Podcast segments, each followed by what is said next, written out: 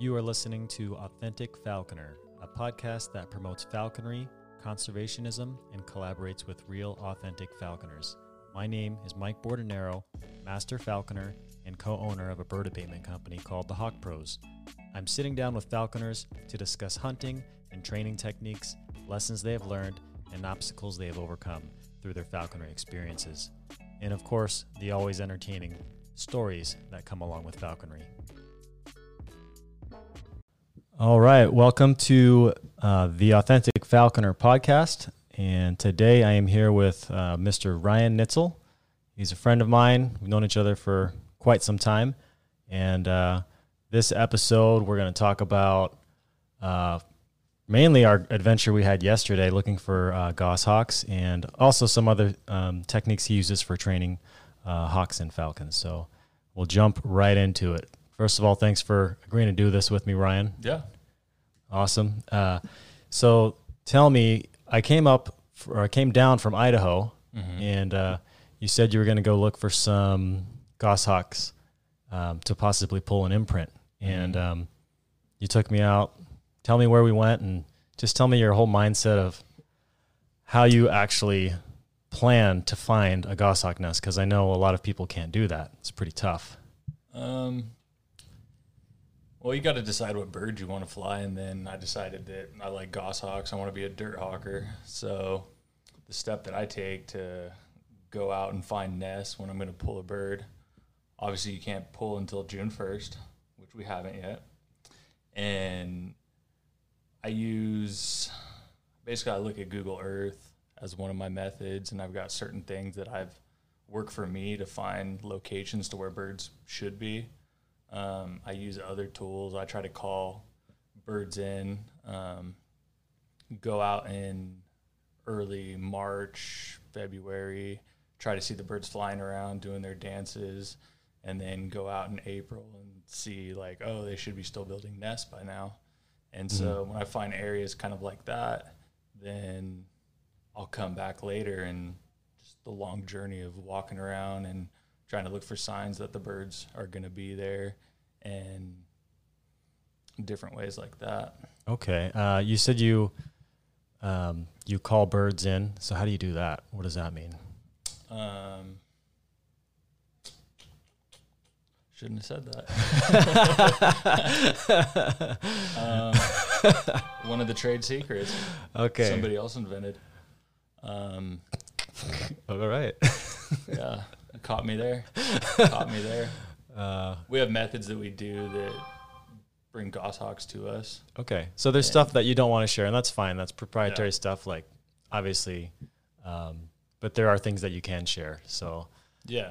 So I was wondering, like, before I came out, you said you've been looking actively, and you've driven, I don't know how many miles, and hiked how many miles? A lot. Like, we were averaging 8 to 10 miles a day, 2 to 3 days a week. So we'd either do Friday, Saturday, Sunday, or Saturday, Sunday, Monday, since about April 15th.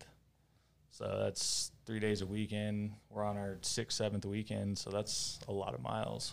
That is a lot. That's a lot of miles. Yeah, I can understand when you put that much work in, you don't want to just tell someone, hey, here's a nest. You can have have your shot too. It's kind of the thing about, a lot of people are super secretive about what they do, but it comes down to goshawks are one of the hardest birds to find in the wild. And finding nests, it's not like an in the city type thing where normal people see the birds all the time, and you won't be driving down your neighborhood and see a Cooper's hawk or a red-tailed hawk and be like, oh, I see a Cooper's hawk. I know what kind of tree they would nest in, so that's got to be near my house because I see them all the time over there. The goshawks, it's a completely different ball game. You're out in the middle of the wilderness, in the forest. You're looking for dense, dense areas, and it could be pretty much anywhere. Yeah. So I experienced that with you yesterday when we were walking. We hiked 3 different locations. We hiked a lot. Mm-hmm. We spent all day looking, too, but we found one. We did. You spoiled it. We found one. Yeah. It was pretty incredible. So we first...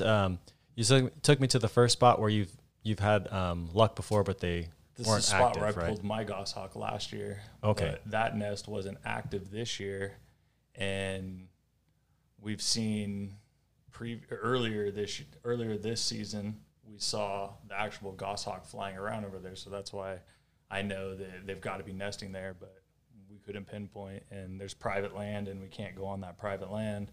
So yeah, if they're nesting in that private land, we're just kind of can't do anything about it unless we go and knock on the door and try to ask for permission, which in Arizona, that's not going to happen. No one's going to be like, oh, yeah, just walk on my property.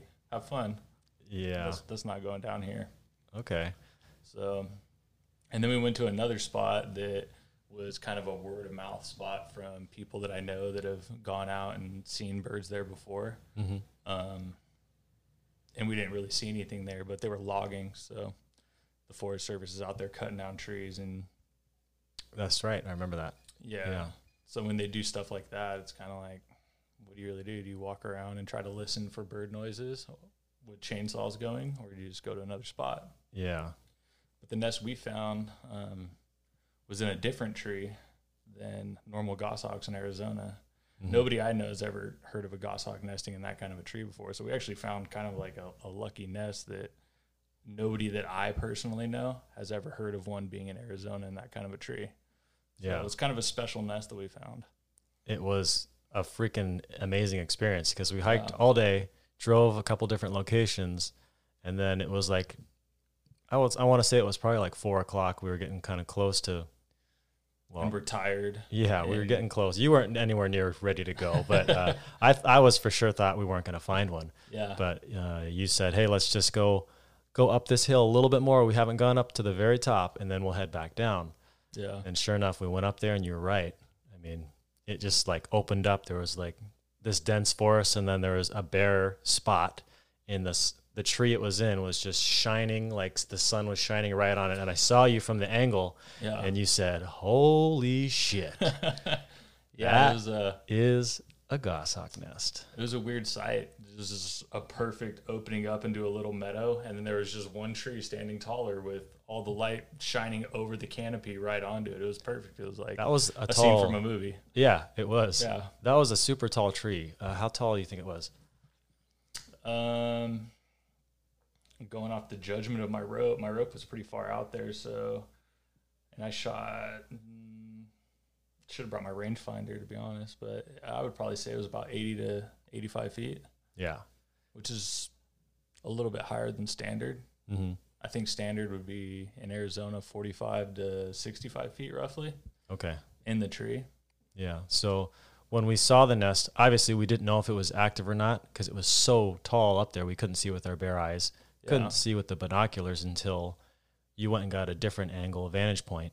But what do you normally look for as far as signs? If let's say you can't tell if there's a bird on eggs or if there's babies in there, aside from climbing it and finding out, like what signs are you looking for? So under a nest, from what I've been able to tell, if the babies are hatched, then there will obviously be poop underneath the nest. But yeah, from what I've known from goshawks is until there's poop underneath the nest, the babies aren't hatched. The females normally don't poop off the side of the nest underneath because other things could come and, I guess, climb the tree. They're very secretive about it. I've found a lot of redtail nests, and redtails, they're just casting right underneath the nest. They're pooping all over the place. Very obvious, yeah. Yeah, you won't know unless you hear them. If you walk up on a nest and the babies are older, the mom will be sitting on the side of the nest and just watching them. Okay. So if they're on eggs, the female should be on the eggs. All right. From what I've experienced. And what is the reaction like you normally get from a nest that has eggs in it from the parents or a nest that has babies in it? Is that different too? So I found probably 7 active nests this year before yesterday, and all of them are already hatched. This is Mike with a quick message. Make sure to subscribe. You won't want to miss out on our upcoming interviews, and also check out the full experience on our YouTube channel, Authentic Falconer. You won't regret it. And now, back to the episode. And the parents, when I was walking underneath the nest, or I would try to walk up on a little embankment or a hill next to it to get a good line of sight to the nest to look at the babies through my binoculars, the parents were coming down and screaming and swarming on me. Okay. And yeah. Sometimes when the birds are a little bit older like that, we had the female fly over probably 80 yards away when we were on a hiking trail, and it was just in a tree staring at us. And I noticed the female and was like, oh, man. And we were looking for this nest for 8 hours that day, mm-hmm. and we couldn't find it. And then we just watched the female, and then she flew down and then flew to another tree, and there was the nest hidden behind a bunch of other trees that we couldn't see from our angle. So we've... That's pretty cool though. And then if it's a bird that's on eggs, are they going to be swooping at you or? No, normally they're very quiet. Okay. Very, very quiet. Don't make any noise, kind of hunker down a little bit. Mm-hmm. What they call it is, going out and checking for tails. That's the terminology that the Arizona falconers normally use. Mm-hmm. I guess it's a higher probability that you'll see the goshawk tail sticking off the end of the nest. Mm-hmm. And that's a determining factor that the nest is active. If you can see the tail, yeah. If you can't get a good line of sight. I do know that that's not the case in every scenario though. Sometimes their nests are a little bit bigger and they're hunkered in there and you can't see the tail.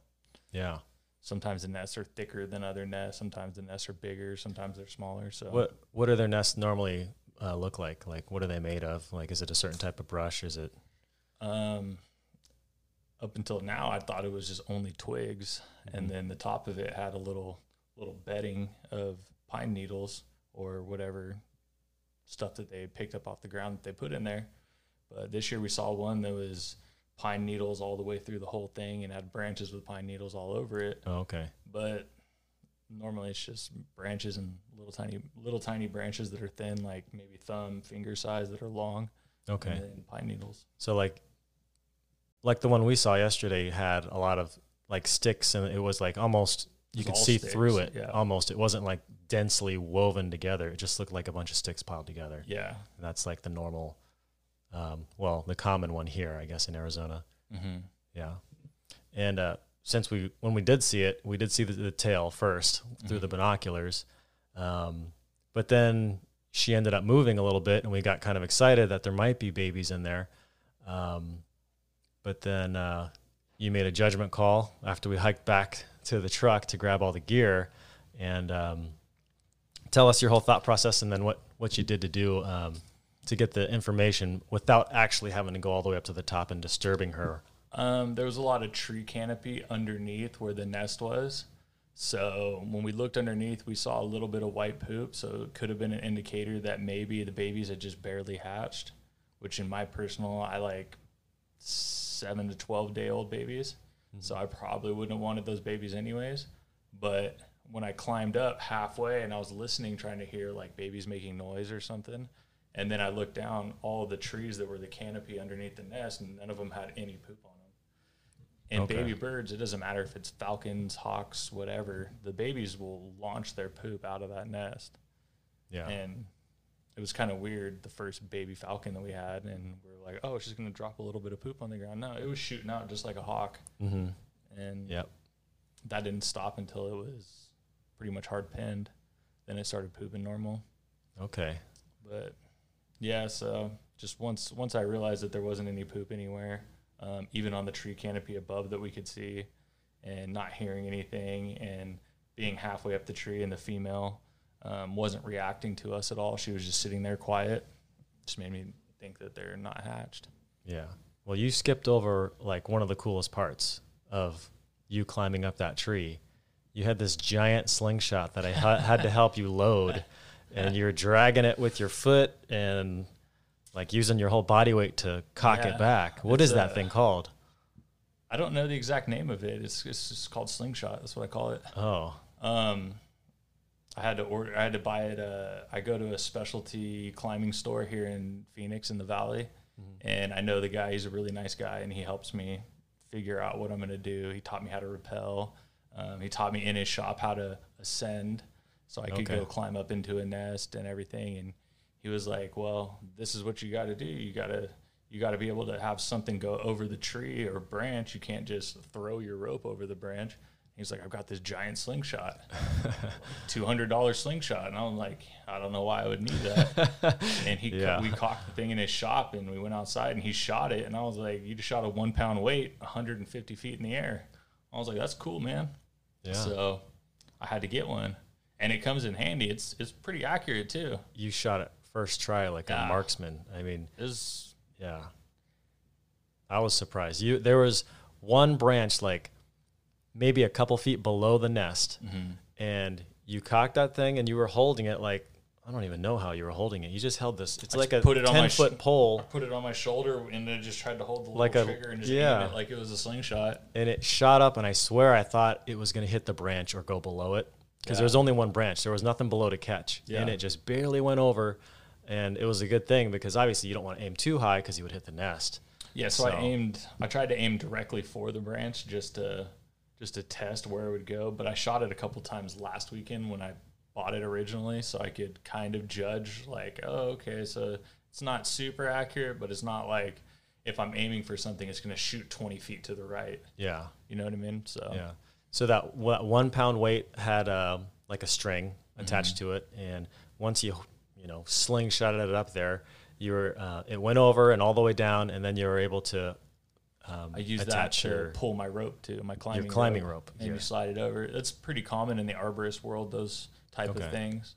That should be a pretty common arborist tool. That's what that's where he told me why I should be able to do, is because he's trained forest people and arborists to do it before.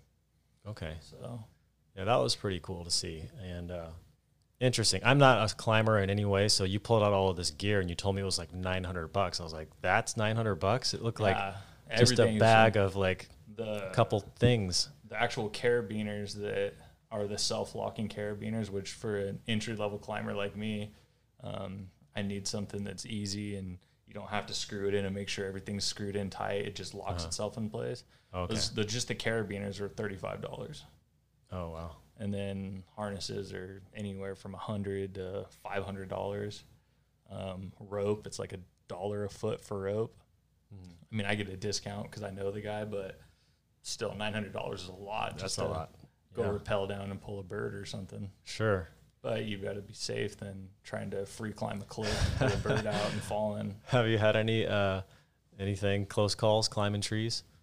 I haven't, Yeah, I did actually have a close call.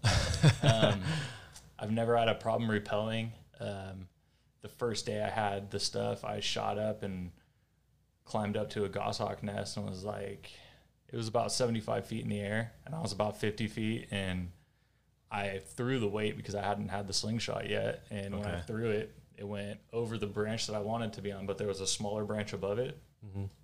And I don't have the greatest eyesight, so 55, 65 feet in the air, it's kind of like dark because you're under canopy. Okay. I was about 50 feet up, and the little branch that I was on snapped, and I fell, and my rope caught, and I swung out about 15 feet, and I held onto another tree, and I didn't know that my rope was attached, and so I slid down the other tree. And like a bear? Bear hugging it down? Yeah, like a bear. Oh my God. I had marks all down my legs and splinters all in my arms and stuff and on my chest. Yeah, it was but it didn't stop me though. I went back out and I've done it again since. You weren't afraid of climbing yesterday, and that was a big ass tree. So it's just the first time you climb each year. Like 2 years ago, the first time I rappelled. Well, I mean, I learned how to climb. I learned how to rappel, and then the next day I went and rappelled off a cliff and pulled some of my friend's prairie falcons. So that was a very scary moment for me. Yeah. And then everyone after that, I was like, oh, it's cool. I've got all this climbing gear attached to me. I feel safe. I've got everything on me.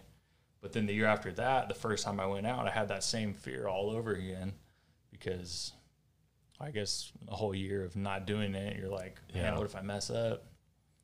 But just after the first one and you get through it and you're still alive, you're like, oh, well, it's not a big deal. I can do any tree now. And you told me before, like, you're a skydiver, and, like, heights don't generally scare you, right? I am very scared of heights. But you are? I'm not scared. So if I have something attached to me that's, like, a safety mechanism, like a parachute or a base jumping parachute, I'll go up jump 12,000 feet out of an airplane, no problem. I'll go jump off a cliff with my friends. We jump camelback. We go to the Superstition Mountains and jump. And that's just with base jumping gear. And that doesn't scare me at all. I still have a pit in my stomach when it happens. Every time I get adrenaline going, but I'm not scared. But, like, if we were just be up 45 feet and we were going to jump into some water, I would be scared. Like, in my head, I would be sweating. Oh, okay. And feel it. Yeah. I don't like heights. So you like just that feeling where you think you're safe, you convincing yourself, mm-hmm. even though, yeah. you know, your safety is only as good as your equipment on you. So mm-hmm. you found that out. $900 equipment. So you paid all the money. So, yep. So there you go, man. That's good. Now, when you went up the tree, you only went up halfway. And I noticed that you were listening and you were really careful not to go up there if it was eggs, because you didn't want to scare or spook the bird. How important is that to not mess with them when they're on their eggs? So I've heard a lot of different theories about it. Like the parents, you could upset the parents and they could abandon the nest. Mm-hmm. Personally, in my experience, I've never seen them abandon a nest just because it was eggs and someone was trying to climb up or anything. My thought process behind it was we were still up in a higher elevation. That's pretty much one of the highest elevations you could be at in Arizona is where we were. Mm-hmm. And I'm thinking about it being 45 degrees at nighttime. And obviously it was about 6:30. Yeah. So if the bird leaves the nest and she freaks out and stays off the nest for an hour or two, those eggs could lose the heat that's actually incubating them and keeping them alive. And then they could all die. Yeah. So in my opinion, I'd rather not make a bird leave eggs or small babies, because if a baby gets too cold overnight, their digestive system could shut down and they'll just die. Mm-hmm. And we don't want that. No, obviously. So yeah, if the babies were older and we could tell, like, oh, they're standing up, they're 18 days old, it wouldn't matter because they could already thermoregulate, which is the process in their body of being able to control their own temperature, and they don't need their parents to do it for them. Then it wouldn't have been a big deal. We could have went up there regardless. Okay. But yeah, I don't want eggs to die because I was too curious to wait another week. Yeah. Obviously they weren't old enough to stand up, so they weren't that old. Exactly. And yeah. So we assumed they were on eggs because the mom did not leave the nest one time, and the male wasn't coming in. And so my opinion was they were on eggs. Yeah. So that's really good. Like, cause I have never searched for a nest before, and, like just following your cues and looking at what you were looking for, I learned a lot, and it's good to know the preventative techniques too, like for the reasons you just told me. Cause obviously our goal is never to disrupt nature. Some people may think pulling a bird to imprint it is unnatural or it shouldn't happen, but, it's part of falconry and we learn a lot from that. And a lot of the birds, they don't survive in the wild anyway. I mean, it's a high percentage that, 2/3 of them won't make it just because they're not good enough hunters. And when we do train them, we give them a lot better chance, a lot more shelter, a lot more, a warm place to stay at night. So they aren't, thrown out and given the high percentage chance of not surviving. So I wanted to ask you the whole allure of imprinting a bird and grabbing, and taking how many days is ideal for you? It really depends on the bird. With the goshawk, they start to develop fear at an early age. So you would be more inclined to take the bird as young as you could find it. It's a lot more work when they're a lot younger and they can't actually take care of themselves enough and they can't control their own body heat. But the earlier you take the bird, the less fear it's going to have. And goshawks are one of the most fearful types of birds. I mean, you see people that you can't wear a hat when you go out with them because their birds will just fly away. You see people that have all kinds of problems. Some people, if there's people there, they can't get their bird back and they have to pull out a lure to get their bird back and stuff like that. So in my opinion, it's easier just to go and get a bird when it's a lot younger. You train it, the bird starts to learn from you, and you learn the way that the bird acts from the start. And then you don't have to try to change habits of it being a wild hunter, then make it hunt more so you and it are compatible. Basically, you're just raising it to be compatible with you. And that was my theory behind it. Obviously the bird's going to want to come back to you a lot more than a wild bird would. Sure. Yeah. Once you trap off a trap and let's say it sees you and it has ingrained in its head, like, man, this guy was mean. He stole me from my home and now I'm stuck in this muse in his backyard or something. Yeah. He brings me food all the time. Mm-hmm. And then it takes a long time to have the bird get used to you and become the thing that you hunt with.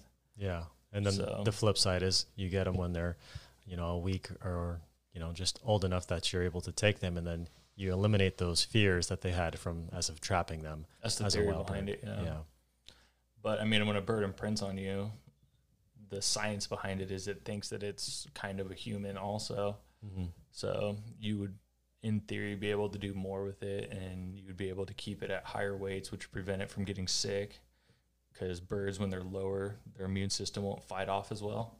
So yeah, sure. Keep the bird a little bit fatter. In my opinion, it's a better way for me to go, mm-hmm. but not for everybody. Some people don't like it at all. Yeah. So I have, I know falconers that will weigh out their food. They've, you know, feed them by the ounce, mm-hmm. and they have like charts and systems because they will only fly them in between certain weights, and they're very meticulous. And I'm not knocking that in any way because that's how they do it. It's a way that works for them. I know you do it a completely different way as far as their weight goes. Could you just describe and tell us a little bit about how you fly them? I don't usually weigh my birds in aspect of a window where if my bird's not within this 4 gram window, I'm not going to fly my bird. I fly my bird off the way that it reacts to me when I come to get it to go hunting.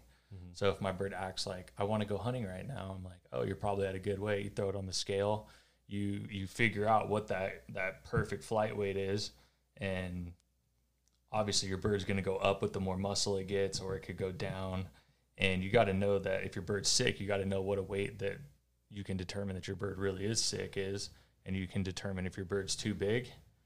But me personally, I don't weigh my birds to determine whether or not I hunt. I only weigh my birds to determine if they're sick or if they're having problems or something. Yeah, if they're acting funny, then you throw them on the scale and just kind of assess. So if your bird's 100 grams lower than you know it should be, then obviously your bird's got a problem. And then you can determine whether it's sour crop and your bird's not eating. You can determine whether it's sick and it's got coxy or asper.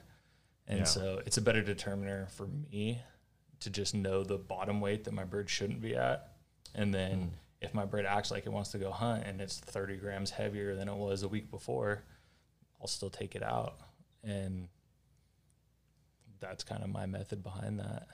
Yeah. It sounds to me like it's probably the most natural method as far as, you know, birds in the wild will hunt whenever they're ready to. And birds in the wild, from what I can tell from all the trapping I've done, is they just sit around all day and they just wait for a bird to come. And I don't think it matters to them if they're fat, if they're skinny, if they're at their perfect weight. If they see the perfect thing, then they just go for it. Yeah, that's true. The opportunistic moments are the ones taken. Yeah. Yeah. So what is the allure to, you know, flying a goshawk over a Cooper's? Or like, how come right now you're going to spend a lot of time and energy taking a baby? What do you want to hunt with it? And I like hunting jackrabbits with female goshawk and ducks. Okay. And the bigger that bird is the less it's going to get beat up. So if you have a smaller bird, like obviously a Cooper's hawk, I've taken a half-grown jackrabbit with a Cooper's hawk, a female, but you're not really going to do that. That's not a common occurrence. Not very often, yeah. Yeah, and a full-grown jackrabbit wouldn't just kill your Cooper's hawk. Mm-hmm. It kicked it, it's dead, pretty much. So I like hunting jackrabbits. I like long flights. I have sight dogs, long dogs. So when they run, they keep the jackrabbits running, and then my birds can fly behind them and get a really long flight out of it. And it just looks cool, good for photos, videos. It's just a better experience, in my opinion, to hunt jackrabbits than to go out and have your bird fly 10 feet behind a bush and get a cottontail out of a bush. I mean, it's still fun. It's still a good time hunting and hunting cottontails, but I just prefer to hunt jackrabbits and ducks with a female goshawk. So that's what I'm trying to do this year. If anyone has seen, you know, a really awesome jackrabbit chase, they'll know. I mean, jackrabbits have some pretty sick moves. They'll jump. Yeah. I don't even know how high they can jump. Turn on a dime. Yeah. They'll kick and freak out. Yeah. It's pretty incredible to see. Yeah. So I'm looking forward to when you are ready to pull your bird, seeing what, you know, he or she can do out in the field, and definitely looking forward to going hunting with you. Yeah. Arizona has a lot of good flat opportunities to see really long jack flights. Mm-hmm. So it should be a good season this year. That's incredible. I wanted to ask you, so ideally the game you're going to be hunting is jacks, and you're going to pull the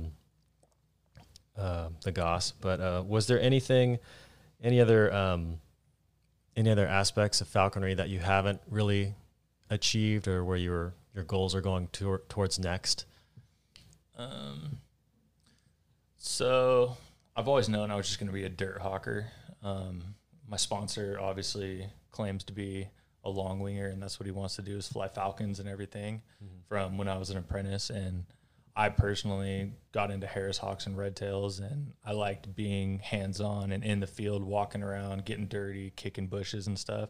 And that just kind of was more of a better experience, in my opinion, to go out and do the dirt hawking lifestyle. Yeah. And as my first year as a general, I started getting into falcons a little bit. I had a couple falcons, was out flying, and it just wasn't as much fun to me. It was, I mean, obviously there's a skill in being a long winger, droning, ballooning, getting your bird out and teaching it how to go up and knowing when or when not to throw out a sealed pigeon or just a pigeon to get its pitch going, and to not teach your falcon bad habits. And I did not have fun doing it. I did not like it. Yeah. I could fly a falcon. I flew my falcon. We were taking game. It was fun. My Barbary was taking doves and quail from 500 feet, and it was a lot of fun to me. Yeah. It's not the typical long winger 2,000 feet, but, I mean, I had fun doing it. But I would rather go out and hunt jackrabbits with the goshawk or Harris hawk. It's more fun to me. Yeah. More hands-on. Yeah, that's good to know. Like, obviously some people want to try a little bit of everything, and you figured out you're just pointed towards staying towards the ground. I had to try falcons. Normally whatever my friends are like, oh, let's go try this year, then yeah, obviously, yeah, let's do it. I'll try one too. We'll just have a competition to see whose bird's better or what's more fun. And I wasn't into the falcon thing. Yeah. My friend tried to do the falcon thing. He wasn't too into it either. But my goals are just going to be, I just like goshawks and accipiters. I don't really care to fly too many other birds right now. I haven't really thought too far in the future. Yeah. Maybe one day I'll try another falcon. Yeah. You never know. Just depends on where you're at. I know that, you have like a pretty amazing skill set. I know you, I mean, we've talked plenty of times about like a little bit of your past. So it's not just falconry that you, I mean, you're a builder, you build homes, you're a framer, right? Yeah. Yeah. So you have that business. And then, before that, I mean, you used to be almost a professional skateboarder, MMA fighter. I don't even know, like the list goes on and on. It's pretty incredible. Yeah. But I'm really glad that you were able to sit down and share some secrets, and maybe a little bit more than you wanted to, but, yeah, it's awesome. I had a great time, and I appreciate you, you know, doing the podcast, of course, and, you know, housing me and let me film and being a part. So, it was a good weekend. Yeah, I had a blast. So if you guys enjoyed any of this, just a little bit, give me that like button, subscribe. I want to grow the channel. I want to talk to more people like Ryan, so he can share some, or so we can all learn from, you know, authentic falconers. And I think that's really the best part, is keeping the community tight and keeping us more informed so we can learn and just better ourselves, you know? Yep. Yeah. But thanks a lot, man. I appreciate it. Yeah. Yeah. Right on. That was weird. I've never been on. Thanks for listening, guys. That does it for this podcast.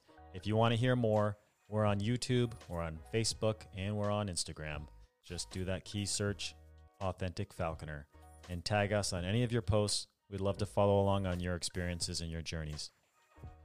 Buy some merchandise at AuthenticFalconer.com if you want to support the channel. And hopefully, we'll see you on the next one. Have a great day.